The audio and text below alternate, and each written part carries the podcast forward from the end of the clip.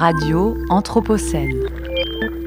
À l'écoute du changement global.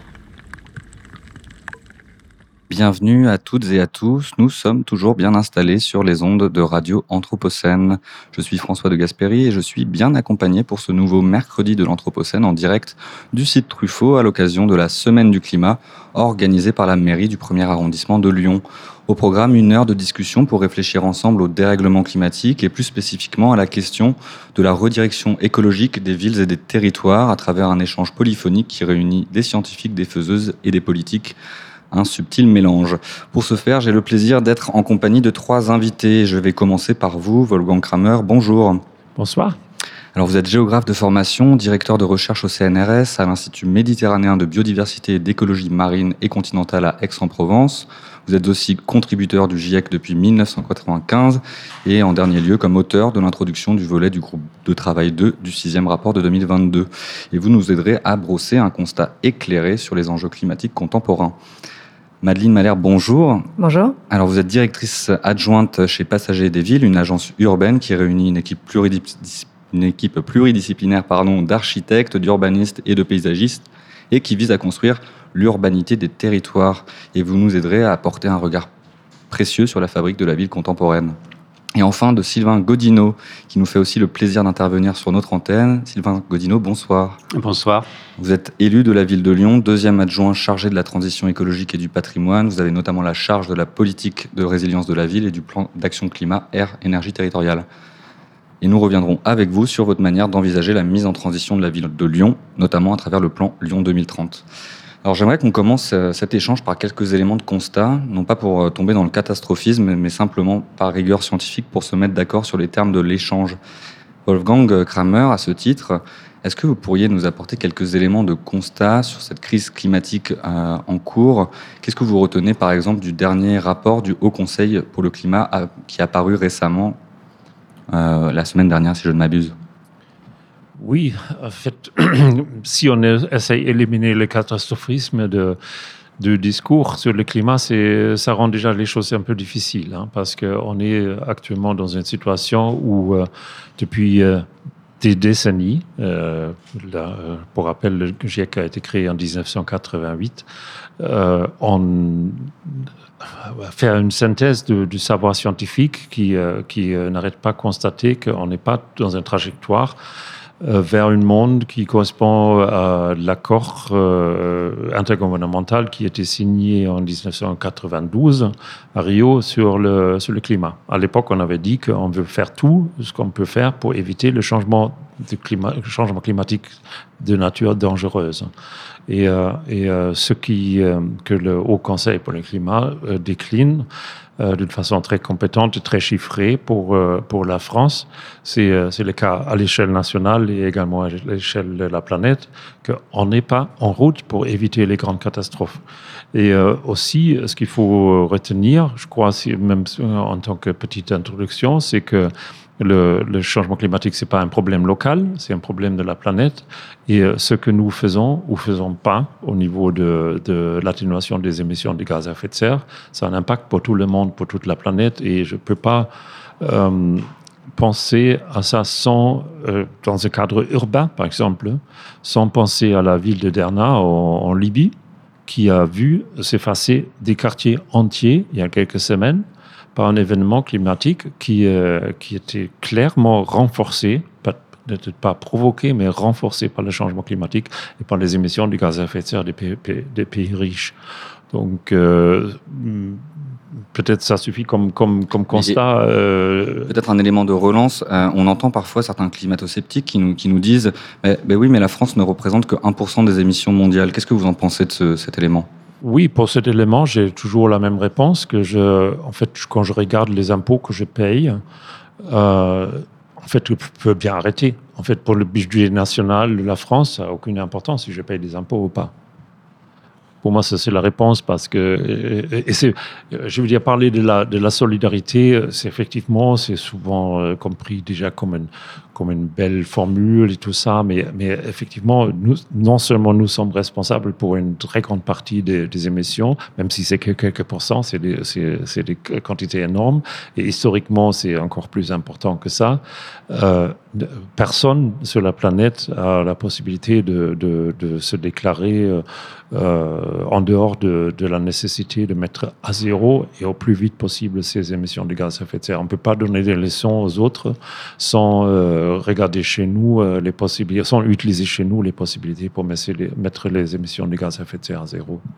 Et alors Sylvain Godino, si on, essaie de faire atterrir maintenant ce constat à l'échelle de la ville, euh, j'aimerais vous entendre peut-être sur la question des modes de vie urbains. Euh, ici, on le dit souvent sur Radio Anthropocène, on, le disait tout le moins, euh, l'Anthropocène pourrait être considéré comme un urbanocène. Qu'est-ce que vous en pensez de la responsabilité des modes de vie urbains dans le changement climatique en cours? Bah, on sait qu'aujourd'hui, la majorité de la population mondiale habite en ville. Hein, on a dépassé les 50% récemment. On sait aussi que les émissions de gaz à effet de serre, elles sont émises à, plus de 60% par les territoires urbains. Donc il y a clairement une responsabilité des villes à trouver des, modes d'habiter qui, euh, qui contribuent à la solution et pas seulement au problème. Hein. donc c'est pour ça que la ville de Lyon s'est engagée dans, dans sa démarche Lyon 2030 euh, qui consiste à viser la neutralité climatique pour le plus vite possible avec un engagement à 2030, on se dit euh, qu'il faut, euh, faut reconnaître notre responsabilité. Et je dirais aussi, parce qu'on parle de, on parle de la France, 1% des émissions mondiales. Alors, Wolfgang Kramer le disait, c'est aussi une question de stock, de pollution accumulée depuis le début de la révolution industrielle. Hein, le problème de fond, c'est notre dépendance aux énergies fossiles, c'est notre addiction aux énergies fossiles. C'est clairement une drogue, une drogue dure dont on ne sait pas se passer aujourd'hui. Euh, et le, modèle, euh, le modèle capitaliste euh, occidental, c'est quand même l'Europe qui l'a promu en premier, suivi par les États-Unis, les autres pays développés de la planète. Mais on, impose quand même une, vision du monde qui, qui, tend à dire que notre mode de vie est le, est le plus souhaitable sur la planète et qui tend à s'imposer comme modèle culturel dominant. Donc à partir de là, on a une responsabilité à chercher des solutions. Je ne dis pas qu'on doit trouver la solution, je dis qu'on doit trouver des solutions, parce que je pense qu'il y a plusieurs de modes de vie possibles. Et puis après, les villes existent depuis bien avant la révolution industrielle. Hein, si on remonte à Lugdunum, euh, on va trouver un mode d'habiter à Lyon euh, qui était déjà urbain, c'était déjà une grande ville à l'époque, et qui n'était pas générateur de changement climatique. Donc je ne dis pas qu'il faut revenir à la, à, la, à la, ville antique, mais je dis qu'il y a des modes d'habiter urbains qui ne sont pas, euh, qui ne sont pas générateurs du dérèglement climatique. Donc il y, y a eu des solutions par le passé, et je je suis convaincu qu'on peut trouver des solutions dans le futur également. On, y reviendra. On, reviendra à la question des solutions euh, juste euh, un peu plus prochainement dans cette euh, discussion. Mais je, voulais peut-être une question subsidiaire. Je, vois que vous êtes élu à la transition écologique et au patrimoine. Un, historien français fameux, Jean-Baptiste Fresso, appelle à, l'arrêt de, de l'utilisation de ce terme. Qu'est-ce que vous en pensez de ce terme de transition? Alors, Bon, vous, vous avez appelé ça redirection, on aurait pu dire bifurcation. Euh, on, a, on a enterré en début de mandat le, terme développement durable qui avait déjà été abandonné par le ministère euh, qui s'est renommé euh, de la transition écologique et solidaire. Je pense qu'il n'y a pas de bon terme aujourd'hui pour décrire une trajectoire et un, un imaginaire futur qu'on ne sait pas préciser en fait. Parce qu'effectivement, le problème de la transition, c'est qu'on dit on transitionne vers quelque chose qui n'est pas du tout clair dans l'esprit des gens. Et d'ailleurs, il suffit de parler avec trois spécialistes de la transition pour voir qu'ils n'imaginent pas euh, le même futur. Donc effectivement, c'est un, terme qui est, qui fourre-tout, qui va être très rapidement aussi galvaudé que le développement durable et qui est, qui est, quasiment morné. Cela dit, pour rebondir sur la, pensée de Jean-Baptiste Fressoz, moi, Jean-Baptiste Fressoz dit qu'il n'y a jamais eu de transition énergétique. Euh, toutes les énergies se sont additionnées. C'est certes vrai au niveau mondial, mais c'est faux c'est faux au niveau national et local. C'est-à-dire que la consommation de charbon en France, elle diminue. Ça, c'est un fait. De même que la consommation de charbon dans les villes, en France, elle diminue. Donc oui, on a libéré du charbon disponible pour les Chinois, on peut le voir comme ça. Euh, ça n'empêche pas qu'il y ait des territoires qui apprennent à se passer du charbon, progressivement, je pense, du pétrole. Il va falloir qu'on accélère sur le pétrole et le gaz, évidemment. Mais, mais euh, je ne suis pas convaincu que la. Voilà, je pense qu'il y a débat sur le, la, vision de Jean-Baptiste Fresson, même si je le trouve très intéressant. Et, alors, Madeleine Malher, euh, la transition pour des passagers, ça doit vous, ça doit vous parler, passagers des villes. Est-ce que. Enfin, j'aimerais savoir en quoi le changement climatique, finalement, interroge vos pratiques aujourd'hui en tant qu'agence urbaine. Euh, on le sait, l'Anthropocène, c'est aussi le moment au, cours duquel euh, l'artificialisation euh, des terres et des territoires a été euh, majeure. Le béton est l'un des marqueurs de, cette période-là. comment ce, nouveau régime interroge finalement vos pratiques? Fortement, pour commencer. On, on, réfléchit ces questions-là depuis le développement durable, depuis les années 90, etc. Aujourd'hui, on sent bien qu'il y a une forme de radicalité à avoir. On est euh, pour autant maître d'œuvre et donc on répond à des commandes. Et donc il faut qu'on travaille à différentes échelles, à la fois en anticipant. Nous, on fait un peu de prospective, d'urbanisme stratégique, où on peut essayer d'aller chercher les, élus, mais aussi les techniciens sur le long terme et donc euh, sur euh, des réflexions un peu plus poussées qui pourraient donner lieu à des commandes effectives euh, ensuite. Et on intervient aussi sur ben, de la maîtrise d'œuvre d'espace public notamment, où là on met en œuvre effectivement ben, tous les dés des imperméabilisations notamment, et, qui, sont, qui sont nécessaires, qui sont essentiels, qui travaillent aussi la désirabilité des villes, parce qu'on ne va peut-être pas échapper à ce qui arrive, par contre on peut essayer de s'adapter. S'adapter, est-ce que c'est renoncer Ça, c'est peut-être une question qu'on pourra se poser tous ensemble. Mais en tout cas, nous, en tant que, maître d'œuvre, il faut qu'on rende possible le fait de pouvoir encore vivre en ville, puisqu'on est nombreux à, y vivre et nombreuses. Il y a évidemment derrière ça la question aussi de l'équité euh, territoriale. Hein. On est au centre-ville de Lyon. Euh, moi, j'ai la chance d'habiter et de travailler au centre-ville de Lyon, donc je peux y aller en vélo. Et c'est bien. Pour autant, tout le monde ne peut pas le faire. Nous, on travaille pas mal dans les, dans les quartiers en renouvellement urbain. Euh, et on se pose aussi cette question-là de ne pas faire que du rattrapage vers une normalité un peu basique, mais, de passer déjà le cran, de, le cran d'après. Euh, enfin voilà, les, questions sont, vastes. Nous, on est passé entreprise à mission depuis l'année dernière, c'est-à-dire qu'on inscrit dans nos statuts le fait qu'on veut participer pleinement à cette euh, transition, bifurcation, redirection. Euh, et certains radicaux, euh, je vais le dire comme ça entre guillemets, euh, appellent à, l'arrêt des constructions. En pensez quoi, vous Alors que dans le même temps, un, certain élu régional nous faisait l'appel pour, pour arrêter finalement la zéro artificialisation nette. Oui, alors ce qu'on peut dire déjà, c'est qu'il y a des, des, sujets qui sont en cours, hein, qui sont à l'œuvre. on ne fait pas la ville comme on la faisait il y a, il y a ne serait-ce que peut-être cinq ans. Donc il y a des choses qui se passent. Le ZAN, en l'occurrence, alors il faut arrêter l'écologie des acronymes, ai-je entendu aujourd'hui. Donc le zéro artificialisation nette, mais c'est peut-être pour ça qu'on fait des acronymes. Euh, c'est un, un sujet, alors il faut le faire atterrir, effectivement, mais c'est un sujet et c'est une, un vrai engagement. Euh, arrêter de construire, euh, ça pose la question de la façon dont est financée la ville aujourd'hui. Allons-y hein, sur, ce, sur ce sujet important.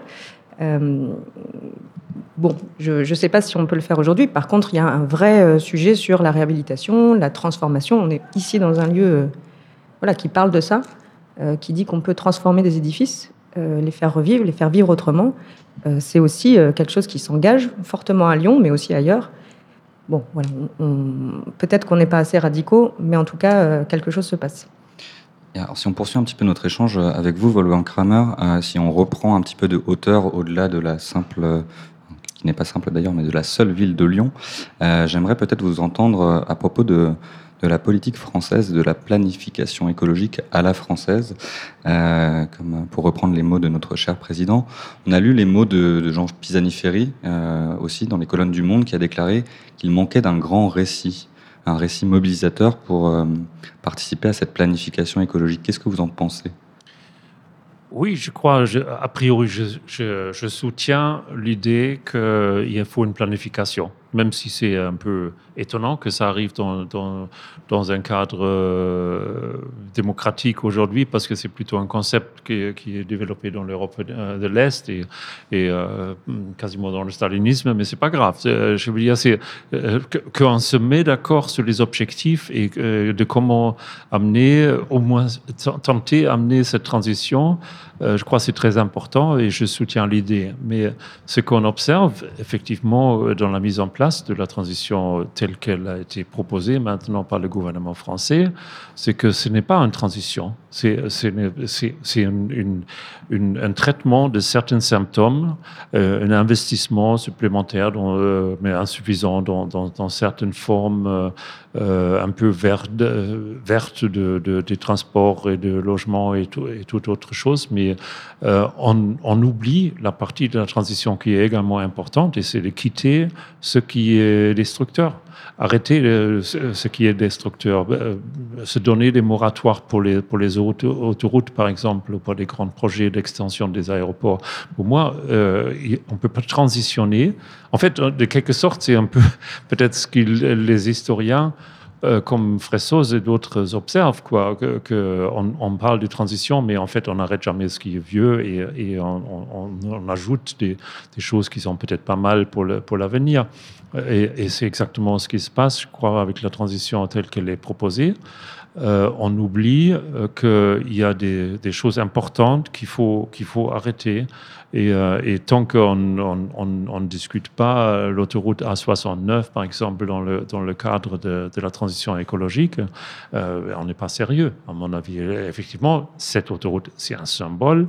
C'est pas tant des hectares qui, euh, sont en question, mais tout, tout, grand projet routier, tout grand projet, tout voiture, euh, doit, et tout projet d'extension d'aéroport doit être euh, vu dans le cadre de cette, cette euh, transition écologique. Et tant qu'on on écarte ces, ces enjeux-là, je crois, pas le débat n'est pas sérieux.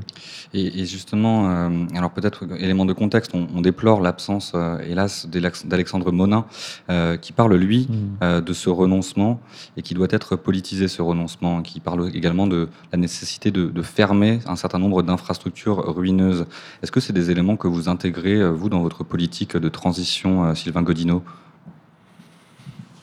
euh, Je n'ai pas en tête d'infrastructures ruineuses qu'on ait prévu de fermer. Par contre, dans, la, dans le cadre de la campagne électorale de 2020, il y en a une clairement qu'on a décidé d'enterrer. C'était le, contournement ouest de Lyon. Hein. c'était le, périphérique. On devait boucler le périphérique. En tout cas, la, vision du, maire sortant, c'était de boucler le périphérique. C'était un projet qui traînait depuis déjà un certain temps et, l'engagement des écologistes à la fois la ville de Lyon et la métropole, c'était qu'il ne se ferait pas si, euh, si on était élu et, euh, et je trouve que le sujet a été remarquablement enterré, on n'en parle plus jamais, c'est plus, c'est plus vraiment une question. Euh, après, la ville de Lyon, c'est une, c'est une ville qui est déjà très construite, qui est déjà très construite, donc il n'y a plus beaucoup de territoire à urbaniser. C'est difficile de nous coller en entrepôt Amazon dans, dans Lyon. Euh, c'est difficile de rouvrir des industries, même s'il y aurait un sujet sur la réindustrialisation du pays à, traiter. Euh, donc voilà, le fait qu'on soit très construit fait qu'on a peu d'infrastructures de type inutiles qui peuvent, euh, qui peuvent arriver dans la ville, ce qui nous protège quelque part de ce, de ce sujet-là. Et les compétences de la ville font aussi qu'on n'a pas à s'interroger sur un certain nombre d'activités qu'on pourrait juger nuisibles au climat. Et peut-être au-delà de... peu de nos compétences de dire telle telle entreprise bancaire qui continue à financer le charbon, on aimerait qu'elle dégage du territoire lyonnais. Ben, par exemple, on ne l'a pas posé comme ça. On n'est pas allé voir les grandes banques françaises qui sont épinglées par les ONG pour euh, continuer à financer le charbon en leur disant votre politique ne nous convient plus. Euh, voilà. je ne vois pas euh, au nom de quoi on pourrait envisager de les, faire partir non plus. Donc ce, voilà, ce sujet-là, il n'a pas été tellement posé comme ça. Euh, Madeleine Malher, vous, le renoncement en tant qu'agence euh, d'urbanisme, est-ce que ça vous parle? Et si oui, à, quoi faudrait-il renoncer d'après vous? Alors, euh, ça nous parle d'autant plus qu'on a travaillé très récemment sur la neutralité carbone du Grand Genève à l'horizon 2050. Grand sujet. Grande difficulté aussi de, de, ben de, réfléchir et d'amener à réfléchir cette question-là du, renoncement, puisqu'on y a été sensibilisé, alors pas par Alexandre Monin directement, mais par Novacet, qui est une entreprise euh, de design et de prospective qui, nous a un peu introduit à, ce sujet euh, et, et, qui avait à cœur aussi de, bien expliquer qu'avec renoncement, il faut réfléchir à des réattachements et donc euh, à des nouveaux désirs ou à des choses qui, permettent de, ne pas faire que renoncer. Parce que quand on dit à un élu, votre super village de marque, en fait, il n'a pas de raison d'être, alors qu'il y a des financements, alors qu'il y a une projection, alors qu'il y a des emplois, euh, on ne peut pas dire stop, juste stop. Ça, c'est en tout cas peu entendable aujourd'hui. Donc, qu'est-ce qu'on valorise. Et c'est là qu'il faut faire le lien avec cette question du, du, récit, à mon sens, et de la désirabilité dont je parlais, dont je parlais tout à l'heure. À quoi il faut renoncer J'ai plein d'idées personnelles que je vais peut-être pas développer ici. Alors justement, on, on le voit, l'écologie, c'est souvent vu comme quelque chose de punitif. Euh, et, comment on construit finalement de l'acceptabilité sociale dans la transition, et même plus que de l'acceptabilité, comment on invente, pour reprendre vos mots, euh, Madeleine Malher, de la désirabilité de la redirection écologique, et comment finalement on fait de l'écologie quelque chose de confortable L'un, l'autre, l'une. Ah, je peux commencer. Enfin, je pense que l'essentiel du mandat euh, qui se joue actuellement à la ville comme à la métropole se passe sur deux sujets qui sont le report modal des mobilités avec notamment le développement des transports en commun et du vélo, et de la marche à pied, enfin de tous les modes sauf la voiture individuelle. Et puis l'autre volet, c'est la végétalisation de la ville. Donc c'est euh, notre objectif, c'est bien de rendre le territoire plus agréable à vivre pour les habitants, à la fois en leur permettant de se, déplaçant, de se déplacer d'une façon euh, plus efficace, plus, euh, plus apaisée, moins bruyante, moins polluante, donc meilleure qualité de l'air, moins de bruit, euh, efficacité du déplacement. Enfin aujourd'hui, si le vélo a un tel succès, c'est pas juste parce que ça émet pas de CO2, c'est d'abord parce que c'est le mode de déplacement le plus rapide et le plus agréable dans tout le centre-ville Lyon-Villeurbanne. Enfin, vous battez tous les autres modes de transport, c'est vachement plus sympa à faire que d'être enfermé dans un habitacle sur 90% du temps. Donc la ville, elle est plus agréable à vivre quand on se déplace en vélo que quand on est euh, dans un bouchon en voiture aujourd'hui.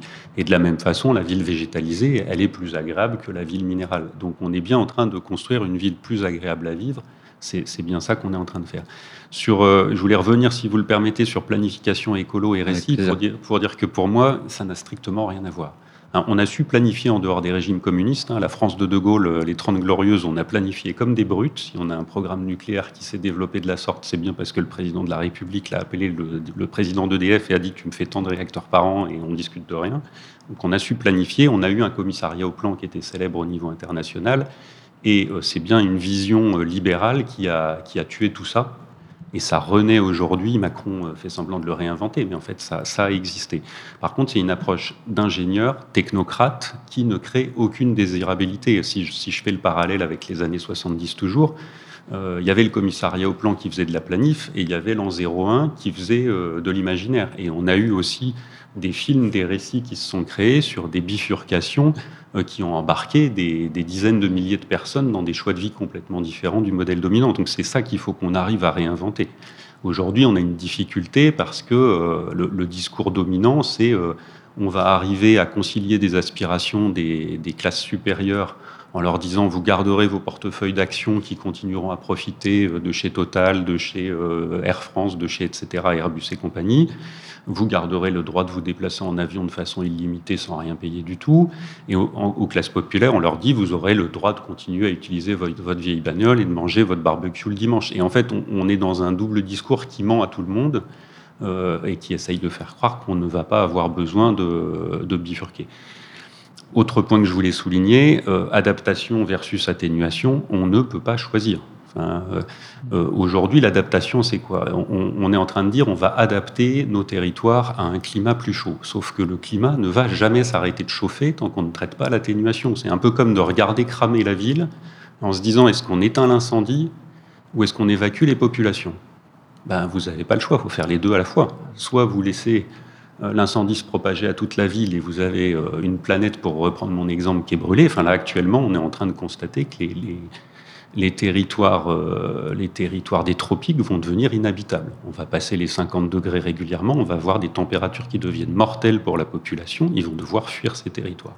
Donc oui, on est en train de brûler une partie de la planète, il va falloir évacuer les populations de ces territoires-là et les, redéployer sur le reste du monde, ce qui ne va pas être simple. Et en même temps, il va falloir euh, baisser nos émissions le plus possible pour, euh, pour limiter justement les, les territoires inhabitables. Donc on doit faire les deux à la fois. Euh, et quand on parle de renoncement, pour, moi, avec ma délégation, ça veut dire aussi qu'il va falloir faire un arbitrage entre les constructions neuves et les réhabilitations de bâtiments. Parce que Truffaut, c'est un bon exemple. On a été euh, sur une rénovation euh, énergétique performante de la fin des années 2010. C'est plus ça qu'on ferait aujourd'hui. En termes d'adaptation au changement climatique, ça va pas assez loin. On n'a pas assez de protection solaire. Donc le bâtiment, il vient d'être livré, mais il va être très inconfortable assez vite l'été parce qu'il n'a pas assez inclus l'adaptation. Hein. et, donc, à chaque fois qu'on touche un bâtiment, il faut intégrer ce double enjeu adaptation-atténuation. Et concrètement, ça se traduit quand même par des surinvestissements à très court terme. Enfin, c'est ce que disait Pisani, Pisani aussi. On, est devant une décennie de surinvestissement qui va nous poser des soucis parce que euh, elle, va venir au détriment d'autres choix. Et donc nous, on, va avoir l'enjeu de construire moins de bâtiments neufs, euh, ce qui dans une ville dont la population augmente beaucoup moins rapidement est, moins problématique, mais ce qui, on a quand même des quartiers en fort développement euh, dans lesquels on a besoin de continuer à construire des écoles, des bibliothèques, des crèches, etc. Donc ça va être un choix qui va rester compliqué, même, pour, même pour la ville de Lyon. Une réaction, Wolfgang, peut-être à, ces éléments de... Oui, ben, je voulais revenir sur, sur euh, effectivement la transformation urbaine parce que ce qui me frappe, c'est qu'il y a quand même des décennies de recherche et des observations et des exemples concrets qui montre que, que hum, la piétonisation, la, transformation des villes vers, des modes de euh, transport euh, beaucoup plus saines et, beaucoup plus actives, euh, elle rencontre des résistances initiales, surtout les commerçants, qui après très peu de temps disparaissent parce que ces mêmes commerçants, avec peu d'exceptions, euh, reconnaissent que effectivement la qualité de, euh, vie dans la ville, elle, augmente tellement que c'est bien pour les commerçants eux aussi. Et, euh, ça, je veux dire, c'est 30 ans maintenant qu'on voit, qu'on voit le même phénomène se passer. Et chaque fois, un nouveau projet de, de piétonisation se met en place sur dans n'importe quelle ville on rencontre les mêmes résistances. Et, euh, euh, pour moi, en tant que chercheur, ça, me pose question comment, comment on fait la recherche? Parce que si, même à ce niveau-là, les conclusions, les, les, les, choses qu'on observe ne sont pas euh, vues, ne sont pas acceptées pour les, pour les nouveaux projets vers la transformation, effectivement, c'est très étonnant. Mais, mais vu de l'extérieur, j'ai l'impression que, effectivement, Lyon a fait une, fait une sacrée transformation les derniers temps.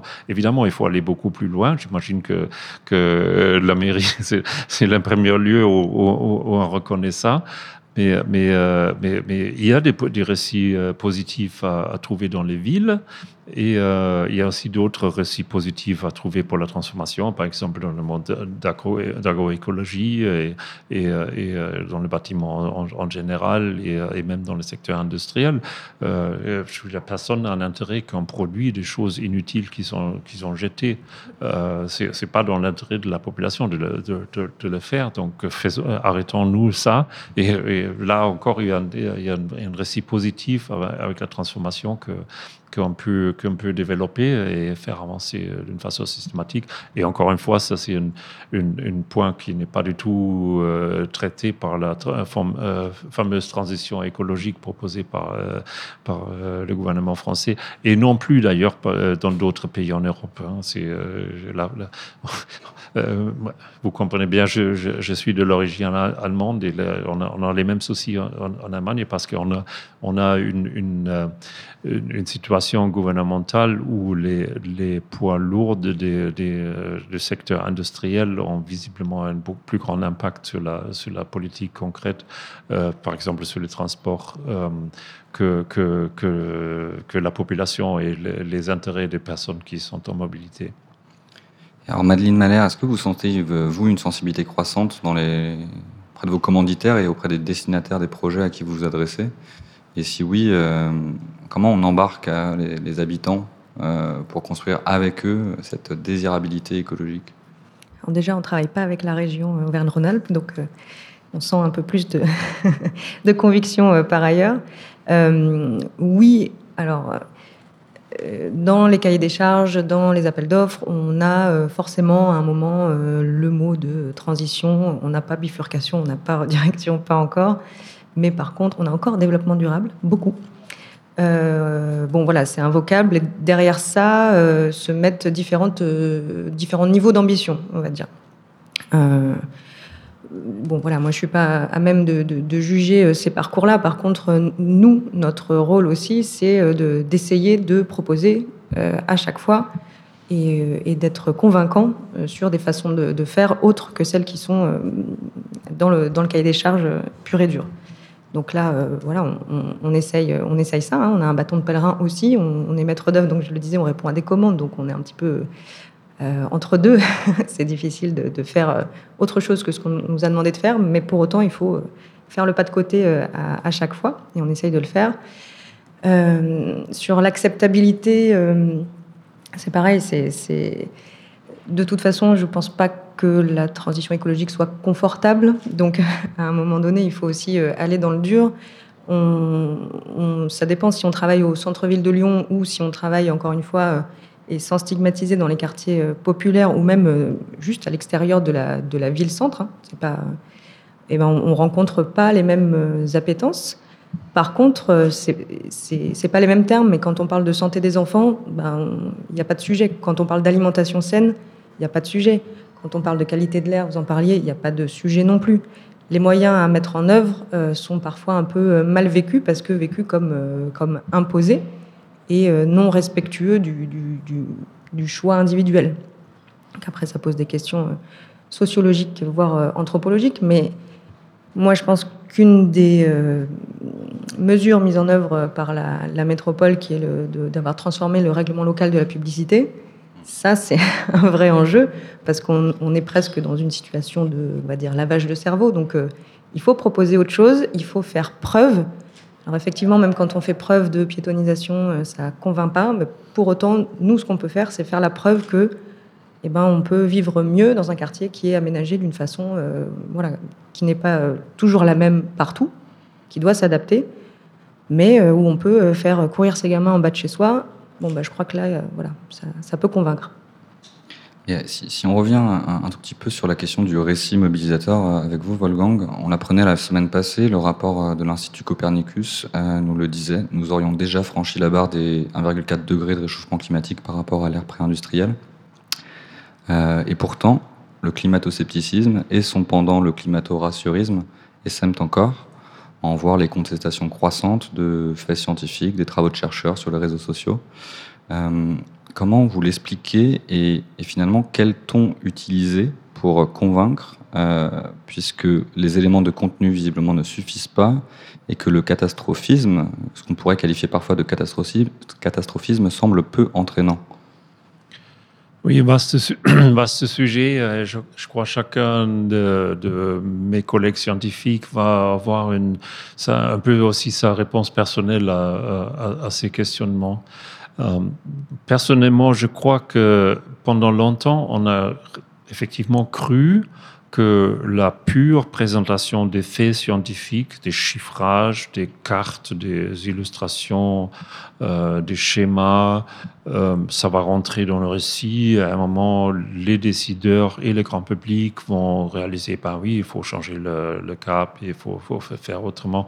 Et c'était clairement naïf, quoi. on, le savait en plus que c'était naïf, mais on n'avait pas vraiment d'autres moyens.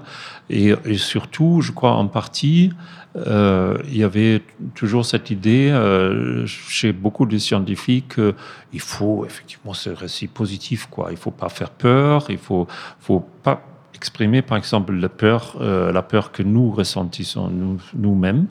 Euh, il ne faut pas être anxiogène, il faut, faut toujours montrer que tout, tout, tout, va, bien. Euh, et, effectivement, les chiffres, et je reviens à la, catastrophe en Libye, qui est déjà complètement disparu, disparu des nouvelles, même, même avant la guerre qui s'est déclenchée le week-end dernier, elle était disparue. Euh, je veux dire, les catastrophes, elles, elles, elles sont là elles sont là. Il faut, il faut, faut faire face. Il faut, faut reconnaître que qu'ils vont se multiplier, aggraver euh, euh, si on si on si on prend pas des mesures beaucoup beaucoup plus importantes. Donc euh, pour moi de parler de ça, j'ai pas d'autre choix. Je peux pas je peux pas m'arrêter juste pour pas être anxiogène. Je peux pas arrêter euh, dire cela. Que cela provoque dans le discours public euh, qu'il y, a un contre-courant, quoi, qu'il y a des forces qui, qui vont utiliser tout moyen de marketing, de, de, fake news pour, euh, pour créer euh, un discours autre que le mien. Ben, je veux dire, je ne peux pas l'éviter. Dans un certain sens, ça me montre même que, que la sensibilité est là. Bah, je veux dire, si vous, si vous dénoncez un truc et personne n'est contre, euh, bah, visiblement, vous ne touchez absolument rien. Euh, si vous, si vous euh, réalisez qu'il y a une partie, de, par exemple, de, l'industrie du pétrole qui dépense des, des, sommes importantes pour produire des fake news, encore aujourd'hui, et qu'il a fait depuis 30 ans, ben, vous réalisez que vous êtes sur quelque chose d'important. Hein, il faut le dénoncer, il faut que ça soit clair, il faut que, que quand je donne l'ordre de, mérite euh, à un, un, euh, un, monsieur qui représente l'industrie du pétrole, il faut que je, je réalise que je, euh, je, je, donne une, compensation ou une, quelque chose de positif par rapport à la production des fake news. Et, euh, heureusement, on est encore dans, une, une, situation sociétale où on peut dénoncer ça, on peut parler ouvertement et on peut, informer euh, toute la population que ces dérives ont lieu.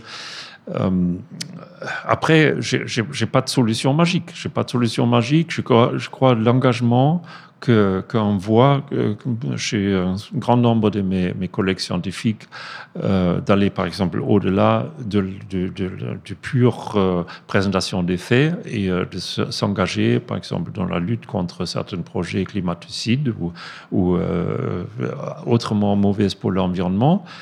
J'ai un grand respect, j'essaie de soutenir à, fond cela. J'espère, je n'ai pas de preuves, j'espère que ça créer un, autre débat dans, dans, dans, euh, dans, la place publique euh, pour tout le monde, que, que peut-être notre crédibilité euh, par rapport à nos propres récits, nos, nos propres constats, soit encore mieux reconnue.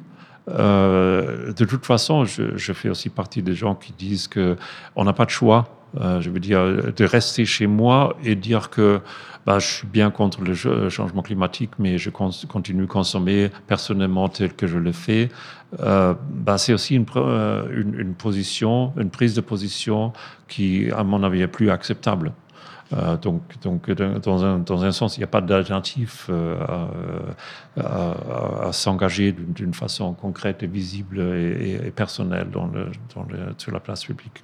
Et alors vous, Sylvain Godino, comment vous vous emparez justement de ces discours euh, de scientifique de Wolfgang Kramer, puisque pour être euh, élu, il faut des électeurs et que ces faits sont peu favorables à une élection. Alors comment on fait pour, euh, pour construire finalement de l'adhésion et pour construire une responsabilité collective également bah, Moi, je voudrais revenir sur ce, ce, cette opposition entre peur et acceptabilité. En fait, la peur, c'est une émotion très forte. Hmm. C'est une émotion très forte, euh, et je comprends tout à fait le commerçant qui a peur quand on lui dit qu'on va piétoniser la presqu'île, parce que le commerçant ne lit pas beaucoup de littérature scientifique, comme la plupart des gens sur cette planète, hein, à part les chercheurs et les, et les, journalistes scientifiques. Il y a très peu de monde qui, qui se lit un article, même par an ou par décennie.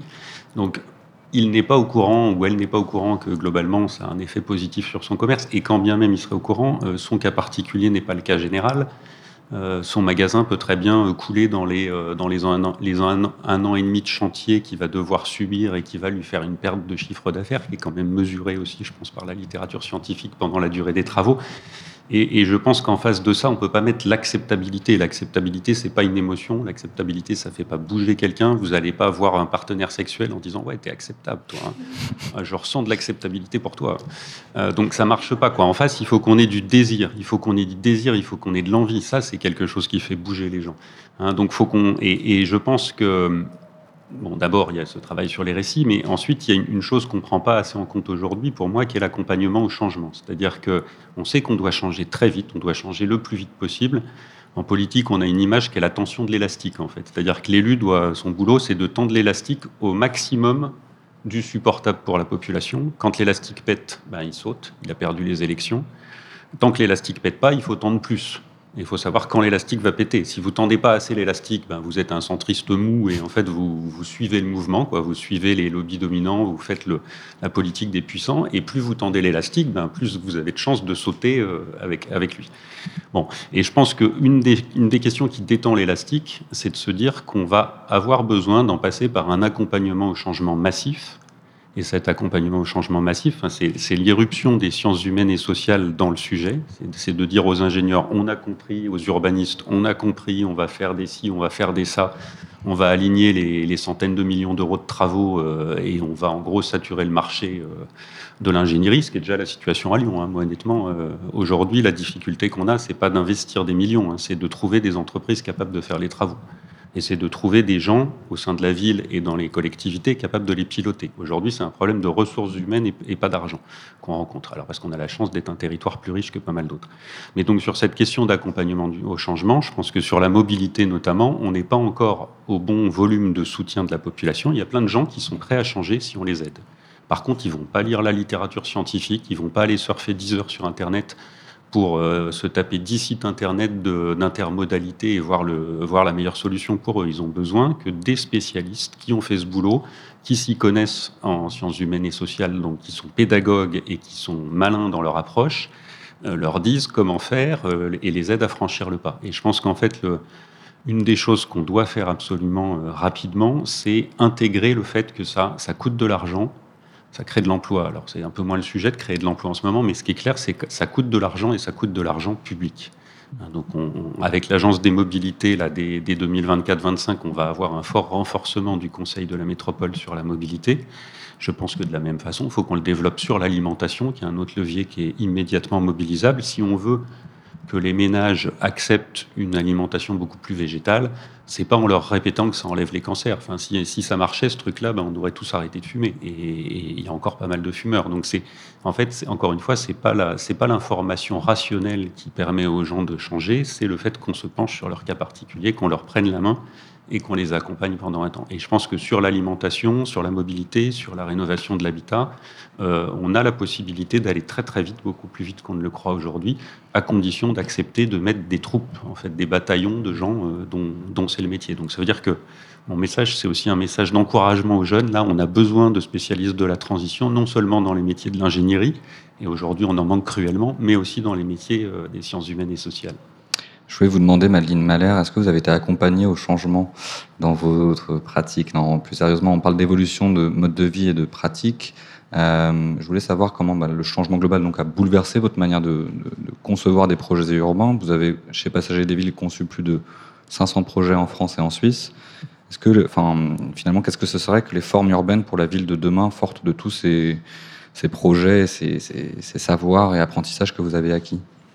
Bah, comme je disais tout à l'heure, euh, les formes urbaines, elles sont multiples parce qu'elles sont. C'est, une forme urbaine, c'est une forme humaine. Ce sont des gens qui vivent, euh, qui vivent là.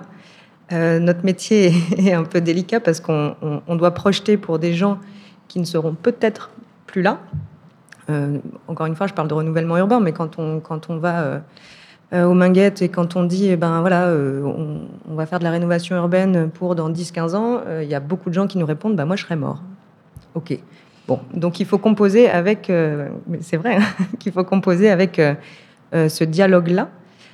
donc j'ai pas envie de parler de forme urbaine figée, j'ai envie de parler d'ambiance, j'ai envie de parler de la capacité à, être dehors sous des températures chaudes, en encore une fois laissant les enfants jouer dehors parce que ben, il fera peut-être un peu plus frais le soir, donc on va décaler sans doute nos rythmes, donc il faut pouvoir prévoir ces, ces sujets-là. j'ai envie de parler de confort dans les logements, d'hiver comme d'été. voilà, j'ai envie de parler d'arbres, de, senteurs, d'avoir encore des floraisons à différentes époques, de ne pas mettre que des palmiers parce que soi-disant c'est adapté. Alors d'abord, ça évapotranspire pas, donc c'est pas terrible, mais en plus c'est hyper triste. Donc euh, voilà, j'ai envie de parler de, biodiversité urbaine comme on parle de biodiversité animale et, humaine. Et c'est ça aussi qui fait la ville. Euh, on, est, euh, on est à Lyon, c'est une ville en mouvement permanent, ça ne s'arrête pas la ville. Donc, et on a besoin de cette effervescence-là, qui ne veut pas dire forcément construire, qui veut dire transformer, adapter.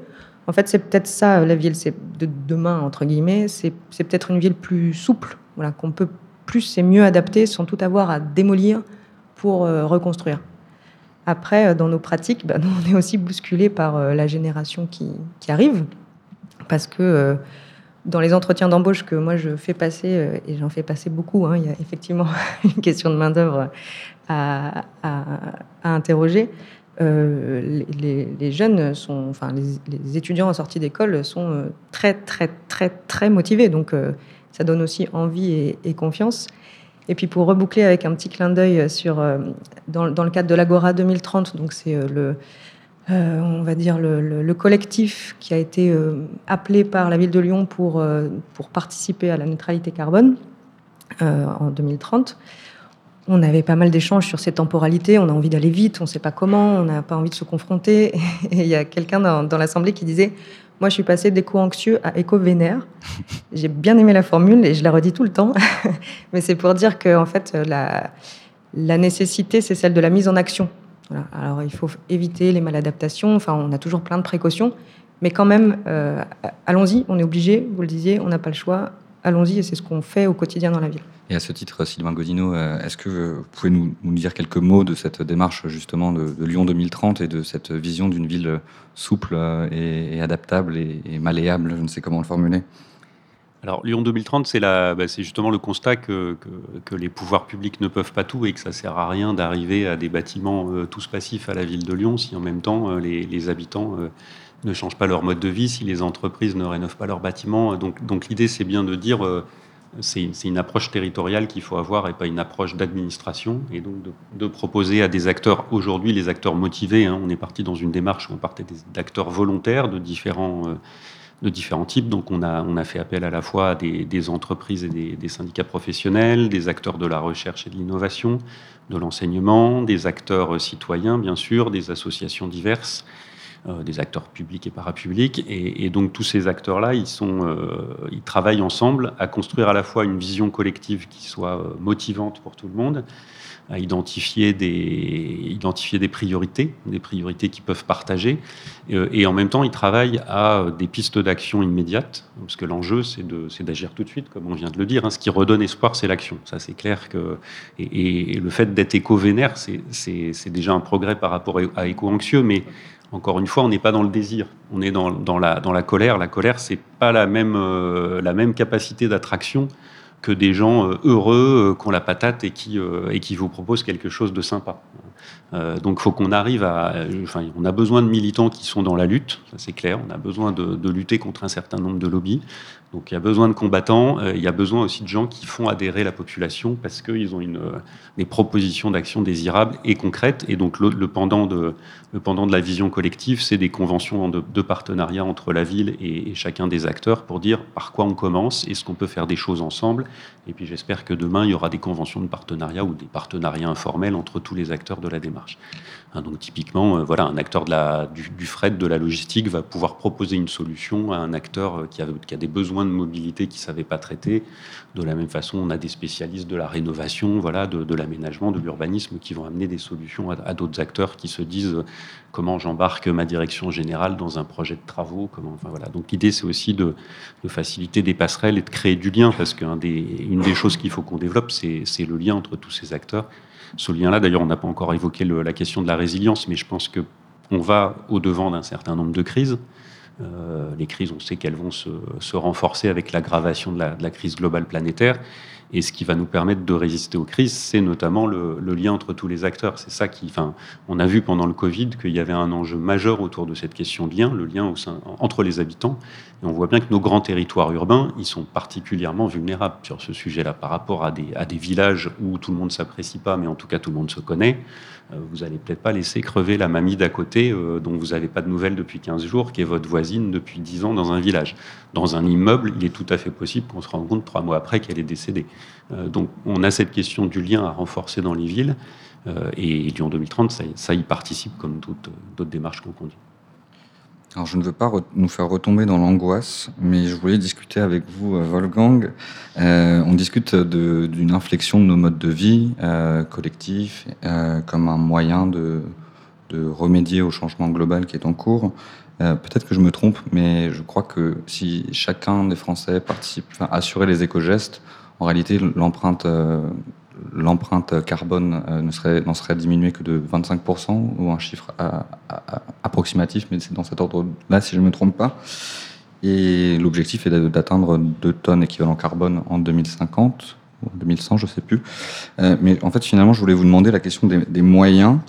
et des modalités d'action. Est-ce que le changement et l'inflexion des modes de, de vie est suffisant, sachant que, comme vous le disiez tout à l'heure, il y a des criminels climatiques il y a des grandes infrastructures et des industries qui contribuent et qui continuent d'augmenter leurs investissements dans des projets euh, écocidaires et qui en fait euh, sont actuellement potentiellement d'ailleurs euh, enfin, sont poursuivis au pénal pour un climaticide comme c'est le cas de Total. Oui, je n'ai pas le chiffre exact non plus pour les éco-gestes, mais c'est clair que c'est limité, mais en même temps, c'est très important. C'est comme, avec la, question initiale sur le rôle de la France au niveau planétaire.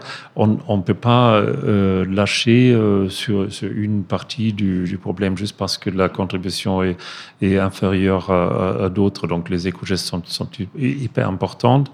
Euh, aussi parce qu'il n'y a pas que le climat quand même qui compte, il y a des ressources euh, d'autres qui sont, qui sont limitées euh, et, et, beaucoup de nos, nos, activités ont aussi un impact sur la biodiversité par exemple, qui est également importante, indépendant du, changement climatique. Donc le, le premier, première partie de la réponse, c'est effectivement les éco-gestes, le tri des, des, des, déchets, le, le, la réduction des, des, déplacements euh, en voiture ou en avion, euh, euh l'arrêt de gaspillage ou la, la, réduction du gaspillage, euh, c'est tous, tous des choses qui sont hyper importantes et qui, qui sont possibles et que, que on, on, comprend qu'ils que n'impliquent en réalité pas souvent pas des souffrances ou des pertes de, qualité de vie. Après, euh, la transformation systémique, effectivement, de, notre façon de, de produire l'énergie, euh, notre façon de consommer, euh, notre, notre façon de, offrir une infrastructure pour, pour, pour les gens à vivre dedans, effectivement l'urbain, mais aussi le rural, euh, pareil, et la connexion entre, entre le, le monde rural. Moi, moi j'habite en, région, mais dans, dans, une petite ville de 6000 habitants. C'est effectivement euh, quelque chose où moi, personnellement, je ne peux pas grand-chose, mais euh, il y a des instances politiques qui, qui ont des, des, gros leviers pour, pour, pour rendre possible une, une, une, une, façon de vivre pour tout le monde euh, en changeant les infrastructures, encore une fois, des, transports. Euh, je crois que ça, vaut le coup de s'engager euh, pour cela. Euh, tout ce qui est ferroviaire, par exemple, euh, euh, c'est pas un miracle, mais, et on a déjà réussi. Je veux dire, dans le 19e siècle, il y avait, une politique de transformation pour rendre le, le ferroviaire accessible à tous les départements en France. Donc pourquoi aujourd'hui euh, on n'aura pas là on, on, nous dit on n'a pas les moyens, on ne fait pas les choix, je sais pas. Donc il y a, des, des changements structurels et systémiques qui sont qui sont tout à fait possibles aussi pour le, pour le public, mais c'est effectivement pas dans les villes, c'est dans les régions et dans, à l'échelle nationale qu'il faut les entamer. Et après, le rôle des, des, véritables euh, industries destructeurs, des, des industries connu pour, euh, pour la production des de, de fake news et du, greenwashing. Euh, je n'ai pas, pas de moyen miracle à, le, à, le, à résoudre ce problème-là, mais, mais encore une fois, utilisons-nous l'espace public pour le dénoncer. Euh, Soyons-nous clairs euh, dans toute notre communication. Euh, si quelque chose est financé par l'industrie par du pétrole, il y a peut-être un, un, problème.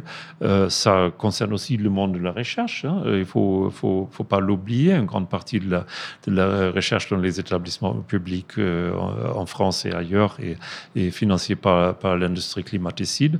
Il y, a, il y, a, plein de chantiers, mais euh, on n'est pas sans moyens à, se battre. Je crois il peut, euh, peut faire des, des progrès importants aussi dans ces domaines-là. Alors le temps avance, hélas, trop vite, euh, mais j'aurais peut-être une dernière question commune à vous, euh, Sylvain Godino et Madeleine Mahler. Euh, on le voit, il y a des modalités euh, de lutte et d'action qui essaiment et qui font florès de plus en plus et qui se radicalisent dans une certaine mesure. Des scientifiques, euh, aujourd'hui, se disent en rébellion, s'attachent à des portes de banques, etc. L'État a été condamné pour inaction climatique. Alors, à quand des urbanistes, des architectes, des euh, politiques qui s'enchaîneraient euh, pour, pour, euh, pour lutter contre le changement climatique C'est une boutade, mais pas tant que ça. Je ne suis pas très grève de la faim, je dois bien vous le dire. je ne saurais pas faire. Non. Alors c'est une révolution douce ou une révolution trop douce, mais, mais il se passe vraiment des choses, je vous le disais. Nous, les, jeunes archis, les jeunes urbas qui viennent chez nous ne, ne, ne, cautionnent pas et peuvent poser le stylo quand, quand, ils se sentent heurtés dans leur, dans leurs valeurs. Donc c'est pas, c'est pas sur l'espace public, mais il se, passe des choses. Et, euh, je crois que les, les, urbanistes prennent la parole, et les architectes aussi. Donc euh, voilà, euh, il y a le collectif pour une frugalité heureuse et créative. Ça, enfin, il, voilà, il se passe des choses. C'est peut-être pas assez médiatique, mais il s'en passe. Sylvain Godino, un dernier mot de, bah, sur la désobéissance civile. Je pense que les écologistes ont un certain, un certain actif à leur crédit. On n'a pas inventé le sujet hier.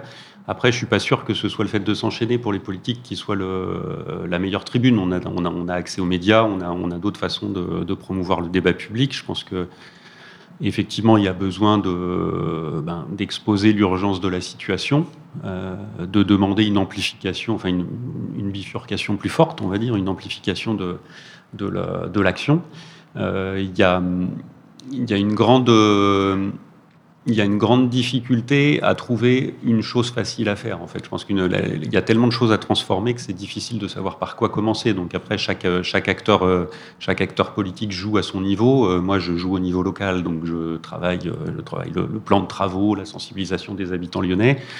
J'ai des amis députés ou sénateurs qui vont travailler le cadre des lois, nationales. On a besoin que le niveau européen change parce qu'aujourd'hui il ne suffit pas qu'on dise euh, total assassin, il faut encore euh, contraindre euh, une multinationale sans pour autant qu'elle quitte le pays, parce qu'on ne va pas se cacher qu'il y a des enjeux de souveraineté nationale qui sont très présents derrière les, enjeux énergétiques. Donc on est, en fait, on serait très embêté que ce soit une compagnie saoudienne ou chinoise qui nous fournisse 100% de notre énergie. On voit bien avec la, crise en Ukraine et la, crise énergétique que la, dépendance, la dépendance totale à des, à des entreprises euh, d'autres pays est, aussi un problème. Donc, donc on a besoin de l'échelle internationale aussi, donc on a besoin des négos internationales sur le climat, on a besoin d'un traité sur les combustibles fossiles, on a besoin de tout ça. Et donc il faut tout faire à la fois. En fait, moi je, je pense qu'on a besoin que les scientifiques s'enchaînent, on a besoin que des entreprises refusent de faire un certain nombre de choses. Euh, et de la même façon, on a besoin qu'il y ait des élus qui claquent la porte quand ils ne sont pas d'accord avec, avec l'autorité suprême, on va dire, ou qui, euh, qui mène des initiatives locales. Je pense qu'il faut, faut, tout faire à la fois. Et c'est une fin de journée sur les ondes de Radio Anthropocène. J'étais ravi d'animer ce mercredi l'Anthropocène en direct du site Truffaut à l'occasion de la Semaine du climat organisée par la mairie du 1er arrondissement. Un grand merci à tous les trois, Madeleine Mahler, Sylvain Godino et Wolfgang Kramer. Merci beaucoup. Merci. Merci. Et à bientôt sur les ondes de Radio Anthropocène. Et je finis avec un mot de la fin. Être écolo rend heureux, comme nous le disait l'économiste du bonheur euh, Francis Munier, comme nous le rappelions euh, au journal euh, de la rédaction. Alors soyons heureux sur les ondes de Radio Anthropocène. Radio Anthropocène. À l'écoute du changement global.